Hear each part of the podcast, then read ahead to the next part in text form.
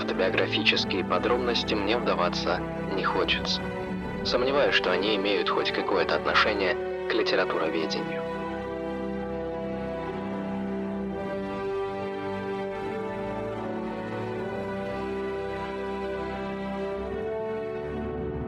Добрый день, дамы и господа. Вы слушаете подкаст «Хроники Средиземья» от группы «Мир Властелина колец». И с вами я, администратор группы и голос этого подкаста Вадим Яруткин. За окном 22 февраля, и, буду честным, эта дата по-особенному важна для меня, поскольку именно в этот день, пять лет назад, 22 февраля 2019 года, наше сообщество было создано. По случаю нашего небольшого, но все-таки уже юбилея, я решил выложить первый пилотный выпуск подкаста. О чем он будет, вы можете послушать непосредственно в трейлере, который был выложен несколько ранее, поэтому на этом вопросе останавливаться еще раз не хотелось бы. Не предлагаю не тянуть кота за одно место, а перейти к сегодняшней истории. А история эта началась в далеком 1892 году. Да, начать хочется именно с биографии Джона Рональда Руэлла Толкина. Итак, 3 января 1892 года. В городе Блумфонтейн, Оранжевая республика, что находится в Южной Африке, в семье управляющего английским банком родился мальчик. Его назвали Джоном Рональдом Руэллом. Его отец, Артур Руэлл Толкин, не так давно получил повышение по службе, что привело его к переезду Блумфонтейн из Бирмингема вместе с женой Мейбл Толкин. Через два года у супругов рождается второй сын, Хиллари Артур Руэлл. Но еще до этого момента в семье произошел один необычный случай. Понятное дело, что Толкины жили на тот момент в Африке. Понятное дело, что в городе жило не только белое население. Известно, что у семьи был слуга-лакей из местных жителей, но в отличие от многих белых семей, проживающих в Оранжевой Республике, семья Толкинов обходилась с местными более человечно, если так можно сказать, но, думаю, вы поняли. И слуги отвечали им взаимностью. Но известно, что однажды лакей Исаак просто взял и украл Рональда, чтобы отнести его к своим и показать маленькое белое чудо. Да, семья была перепугана исчезновением ребенка, но ничего плохого Исаак не желал ни семье, ни самому Рональду, а потому Лакей даже не был уволен. Но это так, просто интересный факт из жизни профессора. Как и факт, кстати говоря, про паука, который каждый из вас наверняка слышал. Маленький Рональд прогуливался в саду и случайно наступил на тарантула, который, ясное дело, мальчика укусил. И во многих источниках пишут, что после этого случая будущий писатель стал бояться пауков, да и в его произведениях можно увидеть этих огромных восьмилапых чудищ только как олицетворение зла. Одна Унголиан чего только стоит.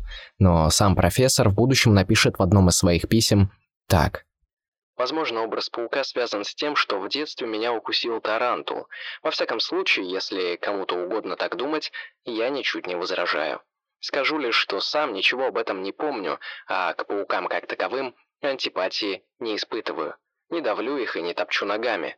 Наоборот, выпуская на улицы тех, которых время от времени нахожу. Такие вот дела.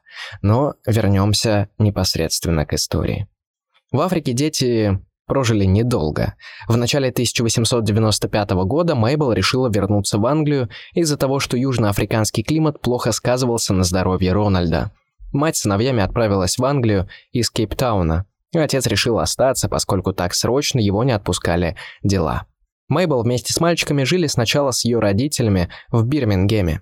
Осенью 1895 года Артур Толкин сильно заболел, а в феврале следующего года умер. Это трагическое известие сильно подкосило Мейбл. Она осталась одна с двумя маленькими детьми на руках, которых надо было обеспечивать, одевать, кормить, давать образование, в конце концов, а денег практически не было. Стеснять родителей тоже не казалось Мейбл хорошей идеей, поэтому она нашла недорогой домик в деревне Сэрхоул, близ Бирмингема, и перебралась с детьми туда. А еще в поиске хоть какого-то утешения после смерти мужа, Мейбл сильно погрузилась в религию и приняла католичество, что, кстати говоря, сильно испортило отношения с родственниками, которые были англиканами. В Сэрхоул Рональд и Хиллари получили свое первое образование, разумеется, домашнее. Мейбл научила Рональда основам латинского языка, привила любовь к природе, а еще она прекрасно рисовала и занималась музыкой, что привело к любви Рональда к искусству. Уже в 4 года мальчик умел читать и писать некоторые буквы. Читал он за поем, и больше всему ему нравилась «Алиса в стране чудес» Льюиса Кэрролла. Толкин очень рано стал выдумывать сказки, а в 7 лет одну из них написал. Сказка была про драконов, и когда Мейбл прочла ее, немного исправила, расставив слова в правильном порядке, и Толкин в этот момент такой... «М-м-м. Так, порядок слов получается тоже очень важен. Угу. Учтем. Это такой небольшой шажок в сторону любви к филологии. В 1900 году Рональд поступил в школу короля Эдуарда, где в полной мере проявился его талант к языкам.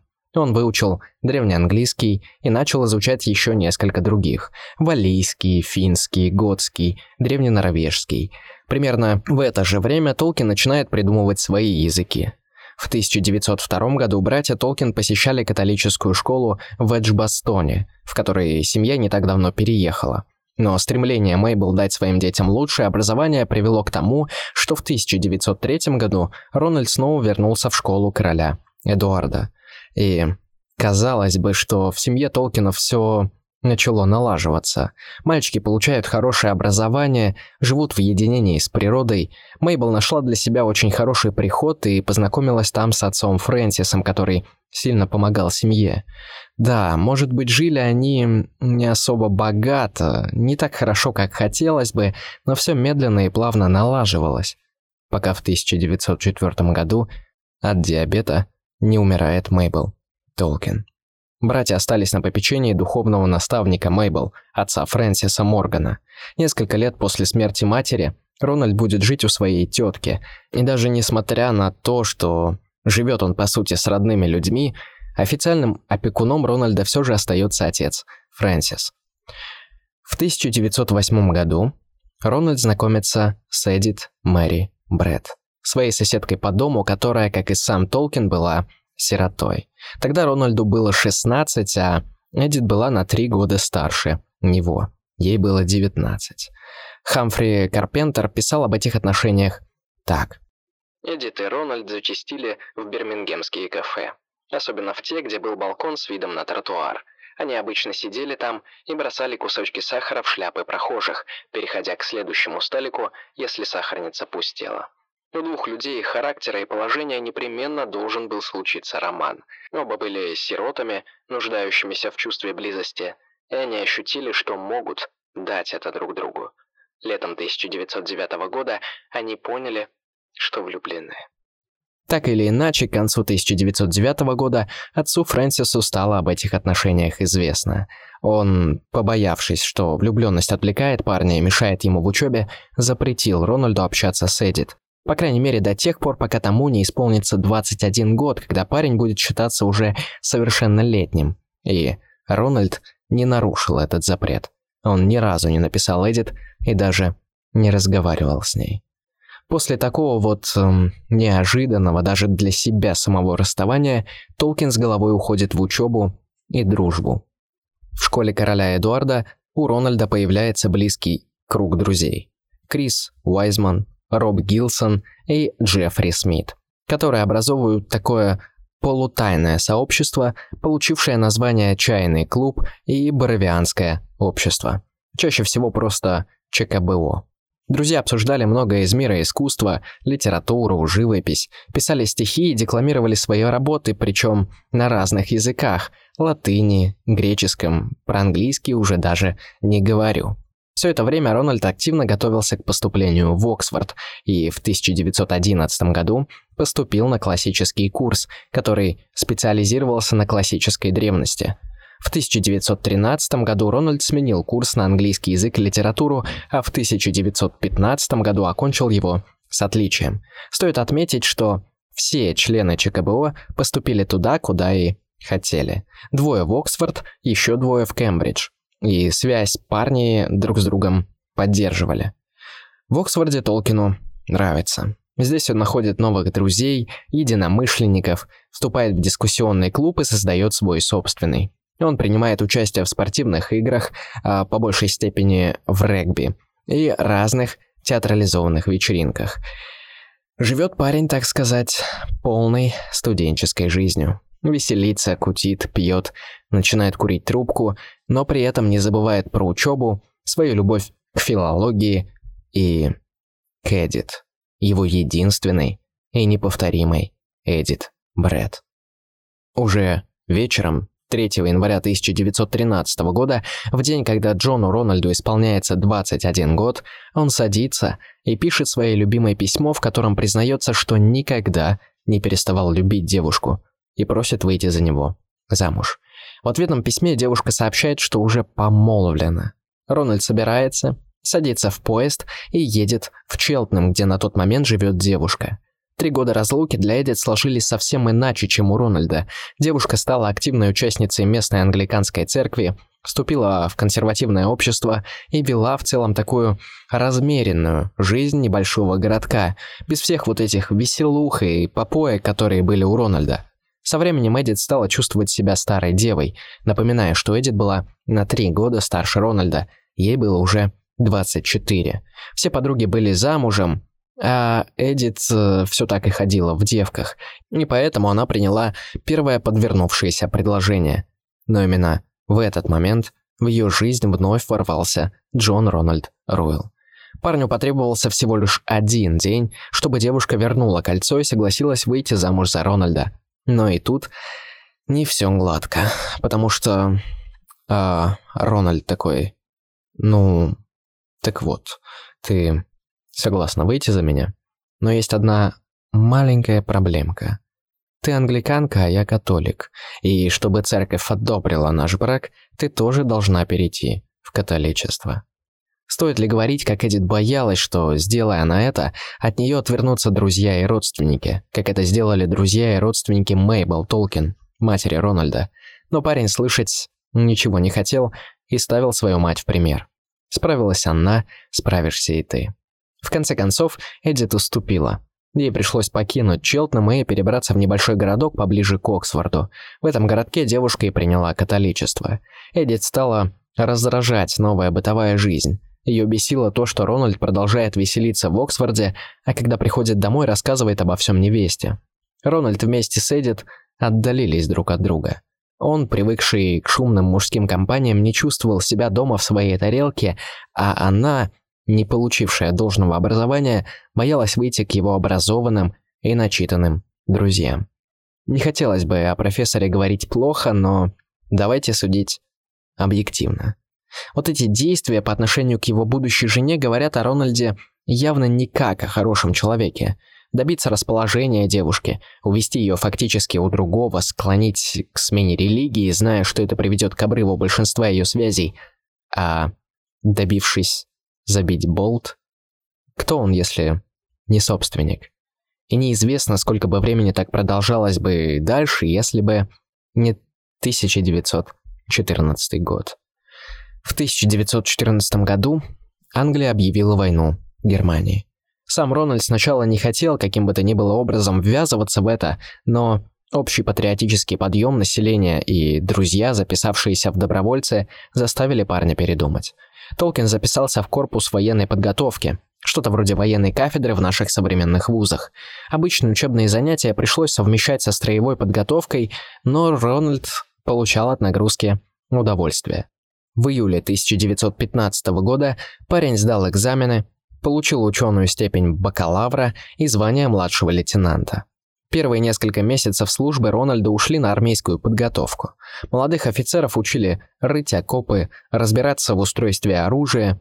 Известно, что их часто перебрасывали из одного лагеря в другой. Конечно, все происходящее Рональду не нравится. И со временем он понимает, что ему больше интересна роль связиста. Он выучил азбуку Морзе и научился пользоваться гелиографом.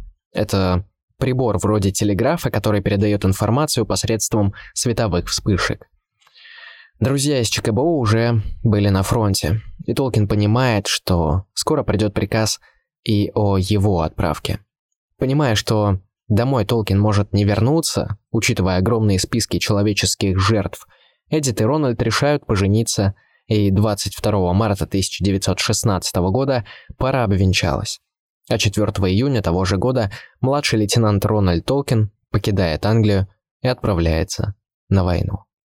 1 июля 1916 года начнется одно из самых кровопролитных сражений Первой мировой войны, ставшее известным под названием «Битва на Сомме». Это сражение унесет жизни более миллиона человек, в том числе 300 тысяч англичан. Здесь погибнет один из друзей Рональда из ЧКБО, Роб Гилсон. Сам Толкин примет в этом сражении непосредственное участие, хотя формально, будучи связистом, он не находился на передовой постоянно. Но что такое связист в годы Первой мировой? Телефонные провода постоянно обрывались и путались, оборудование приходило в негодность из-за постоянных артобстрелов и царившей в окопах сырости. Немцы подключались к британской телефонной связи и прослушивали сообщения, что говорит о том, что нужно было постоянно налаживать связь, а важные приказы и донесения передавать лично. Да, Толкин вкусил все прелести военного времени, всего того ада, который многие просто не смогли пережить. Стоит отметить, что с еще одним членом ЧКБО Джеффри Смитом Рональд Толкин на фронте встречался и однажды даже пережил с ним бомбардировку. Но жизнь не свела их надолго.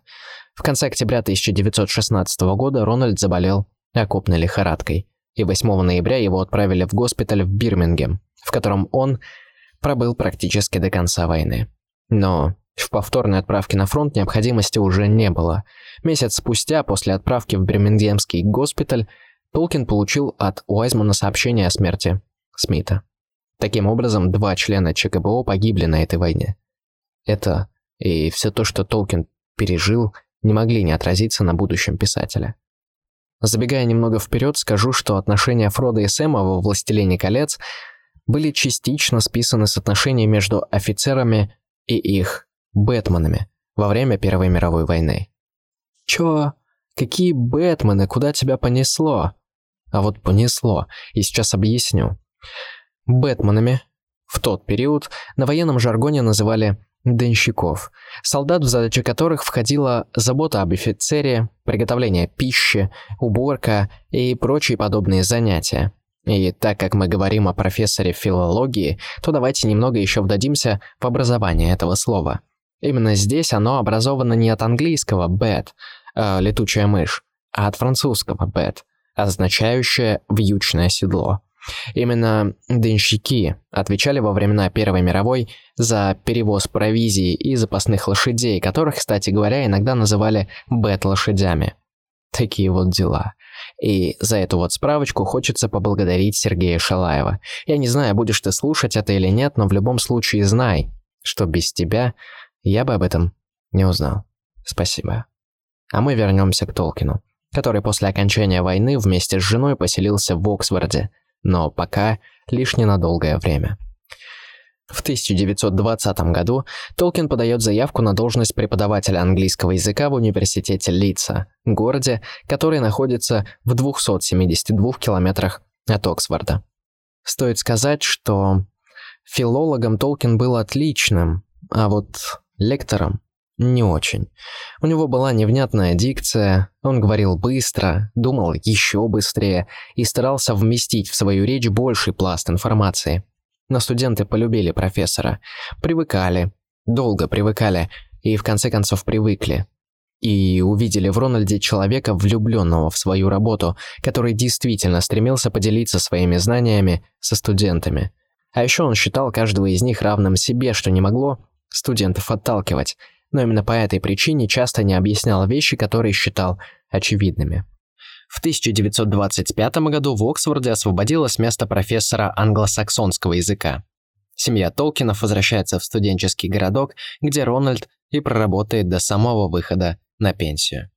В это время он составил справочник англосаксонского языка, перевел и опубликовал несколько памятников средневековой литературы, был основателем литературно-философского кружка «Инклинги», членами которого были Клайв Льюис, подаривший миру хроники Нарнии, его брат Уоррен, писатели Чарльз Уильямс и Оуэн Барфилд, Хьюго Дайсон, Адам Фокс, но на самом деле я не вижу смысла перечислять всех членов клуба, поскольку вряд ли вам о многом говорят даже те имена, не считая, конечно, Клайва Льюиса, которые я назвал – Известно, что в клуб позже вступил младший сын Рональда Кристофер. Кстати говоря, о семье и детях. Рональд и Эдит стали родителями трех сыновей. Джона Фрэнсиса Ройла, Майкла Хиллари Ройла и Кристофера Ройла, а также дочки Присциллы Мэри Ройл. Эдит э, с Рональдом жили, если можно так сказать, душа в душу. Жена была музой профессора, да и, честно говоря, не имея должного образования, она особо не стремилась работать или заниматься чем-то еще. И, кстати, это относилось и к религии, потому что со временем Эдит начала наотрез отказываться вставать к утренней службе. Затем высказывала недовольство, когда муж, ревностный католик, стал приобщать к религии своих детей. А потом и вовсе заявила, что не станет больше исповедоваться. Но Толкин особо и не возражал – нет, возможно, конечно, он возражал и пытался что-то сделать, но после некоторых попыток решил оставить все как есть. Он не требовал от Эдит ничего сверхъестественного. Просто быть хорошей женой и матерью своих детей. После рождения четвертого ребенка семья купила просторный дом в Оксфорде, и пара разошлась по разным спальням, оправдываясь тем, что Рональд сильно храпит. Но на самом деле профессор желал полностью распоряжаться своим личным временем, в том числе и вечерним. Честно говоря, мне кажется это странным, что супружеская пара спит в разных комнатах, но это личное дело каждого, да и многие психологи, как я почитал, говорят о полезности периодически спать в разных спальнях. Да и как мы знаем, идеальной формулы любви не существует. Никто не пообещает вам, что если вы с женой будете спать вместе или раздельно, то это приведет к долгой и счастливой супружеской жизни. Конечно, нет. А Эдит и Рональд Толкины прожили вместе 56 лет, и этот факт вызывает у меня уважение. Уже позже, когда «Властелин колец» выстрелил, и материальное состояние семьи значительно улучшилось и укрепилось, Рональд ушел на заслуженный отдых. Теперь у пары было гораздо больше времени, которое можно было уделить друг другу. Они могли часами сидеть и просто разговаривать друг с другом. Больше всего им нравилось проводить время вечером в саду, у клумбы с любимыми розами Рональда. Казалось, что на старости лет Эдит расцвела и превратилась в ту 19-летнюю девчушку, с которой сам Толкин только-только познакомился. А стоило это всего лишь уделять девушке больше внимания. Согласитесь же, что это важный аспект отношений. Знакомые Толкинов часто отмечали трогательное внимание, которое пара проявляла друг другу. Это было заметно даже в мелочах. То, как они заботились о здоровье друг друга, с каким трепетом и вниманием подбирали, упаковывали и дарили подарки на дни рождения и другие праздники. В общем, в отношения Рональда и Эдит действительно пришла любовь и гармония. Писательская деятельность Рональда началась еще в 1914 году, когда он стал работать над своим первым сочинением «Сильмариллион». Книга была завершена в 1926 году, но Толкин до конца жизни перерабатывал отдельные ее части, доводя до ума. Основой Сильмариллиона стали три истории. Падение Гондолина, повесть о взятии силами зла последней из всех эльфийских крепостей. Повесть о Турине Турамбаре, герое, жребием которого было нести погибель всем, кого он полюбит. Повесть о Бероне и Лютиен, о бесконечной любви друг другу смертного человека и бессмертной эльфийки. И все мы знаем, что прообразом Лютиен стала для Толкина его жена Эдит. Идея этой истории пришла в голову писателя, когда он только-только вернулся с войны. Его начали ненадолго выпускать из госпиталя, и это время он проводил в основном, гуляя с Эдит по окрестным паркам и лесам. Однажды, во время одной такой прогулки, он увидел, как его супруга стала танцевать среди зарослей болиголова, и появился образ Лютин, который настолько закрепился в голове Толкина и в принципе, всего его окружения, что даже после смерти пары на их могильных камнях было выгравировано Бэрон и Люти.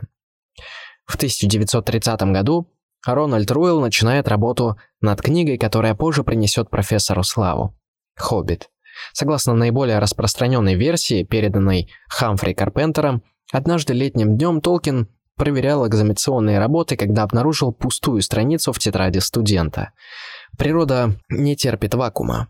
И, по-видимому, профессор Толкин тоже. Он заполнил пустоту чистой страницы, написав единственное предложение. В норе, в земле, жил хоббит.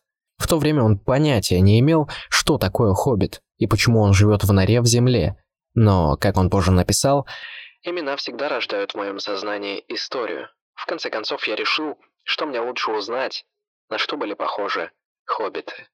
Сейчас я особо вдаваться в историю создания произведений не буду, но хочу еще добавить, что уже тогда, работая почти 20 лет над мифологией Средиземья, Рональд Руэлл рисует эту мифологию в мире Бильбо и гномов, добавляя в историю новых красок, заполняя пустоты и придавая загадочности. Ведь уже после издания книги в 1937 году у людей стали появляться вопросики. Кто такие лесные эльфы? Почему их король так сильно ненавидит гномов Одинокой горы и почему их предки не отправились в страну фей на западе? Что такое вообще страна фей на западе? Фейри. И кто такой этот ваш некромант? Толкину было предложено написать продолжение «Хоббита».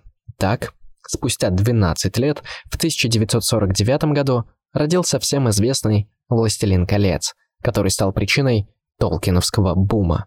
Не сразу, конечно, но все же стал. Может быть, придет час, когда мы с вами дойдем до истории создания, становления произведений Рональда Толкина, но только не сегодня, как говорил Арагорн, помните, да? В общем, Толкину отчислялись щедрые гонорары. Стены американских университетов покрывались надписями «Да здравствует Фродо», «Вперед к Средиземью», «Гэндальфов президенты». Писателю стали поступать куча писем от фанатов, которые что-то о вселенной хотели узнать. Однажды, забавный момент, Рональду пришло письмо от настоящего Сэма Гэмджи, который книгу не читал, но слышал, что там присутствует его имя. Толкин был в восторге. Он отправил Сэму Айзу в подарок все три тома «Властелин колец», а после этого рассказал своим домашним, что теперь боится получить письмо, подписанное Голумом, потому что ему ответить было бы труднее. Писателю со временем надоели журналисты и телевизионщики, которые настолько нагло себя вели, что пытались сделать фото автора прямо через стекло его собственного дома. К тому же в те годы у семьи Толкинов появился телефон, который значился в университетском справочнике, и любой пламенный фанат из Америки, который просто хотел узнать, какое пиво пьют гномы, мог позвонить Толкину среди ночи, совершенно не задумываясь о разнице во времени. Толкину в конечном итоге все это надоело. Он был действительно удивлен, почему те, кто любит его книги, так беспердонно обращаются с ним самим, уже 70-летним стариком. К тому же Эдит в преклонном возрасте чувствовала себя не очень хорошо. Все это привело к тому, что Толкины покидают Оксфорд и селятся на берегу моря, где три года спустя, рано утром, 23 ноября 1971 года, Эдит умирает после тяжелой болезни. Оставшись в полном одиночестве, Толкин решил вернуться в Оксфорд, где ему была предоставлена квартира. Он был одиноким старым человеком, но сохранил чистый и трезвый рассудок. Толкин стал путешествовать, и, как говорили, он никогда не путешествовал столько, сколько за эти два года. Он посещал детей и внуков, посетил своего брата Хиллари и отправился к другим кузенам и кузинам. Встречался со своими школьными и университетскими друзьями. Уже в то время Рональд сильно страдал из-за несварения желудка. Ему был поставлен диагноз э, диспепсия и назначена строгая диета, исключающая совершенно все виды алкоголя. Со временем Толкину становилось только хуже, а в ночь на 2 сентября 1973 в возрасте 81 года писатель умирает. Толкин был отличным филологом. За всю свою жизнь он изучил множество языков. Он знал немецкий, древнегреческий, любил готский, был знаком с исландским и древнеисландским.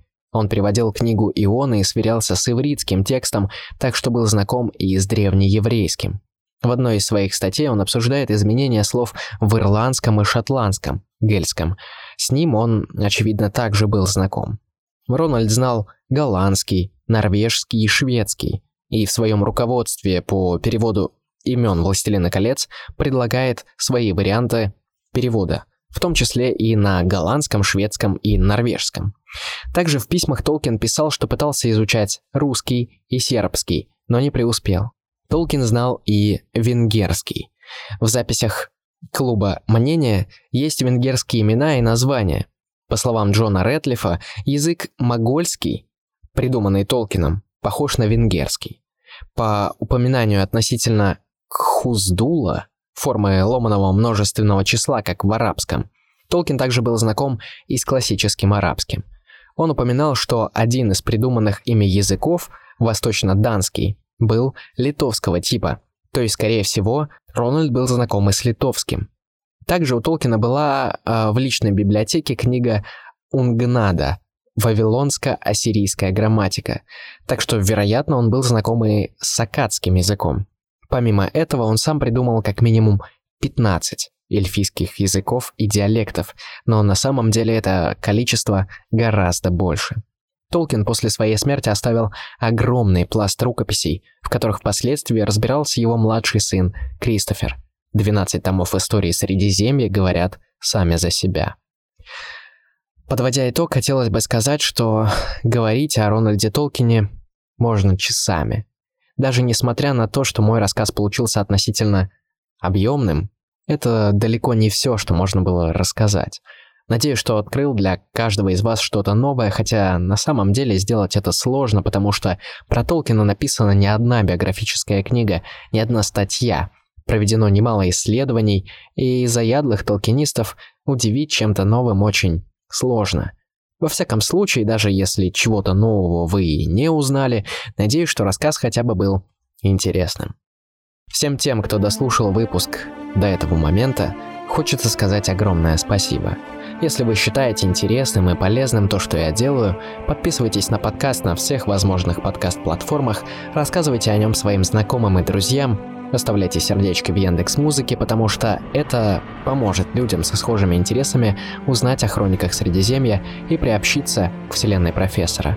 Пишите комментарии и просто оставайтесь здесь. Еще раз спасибо вам, доброго дня и услышимся через две недели.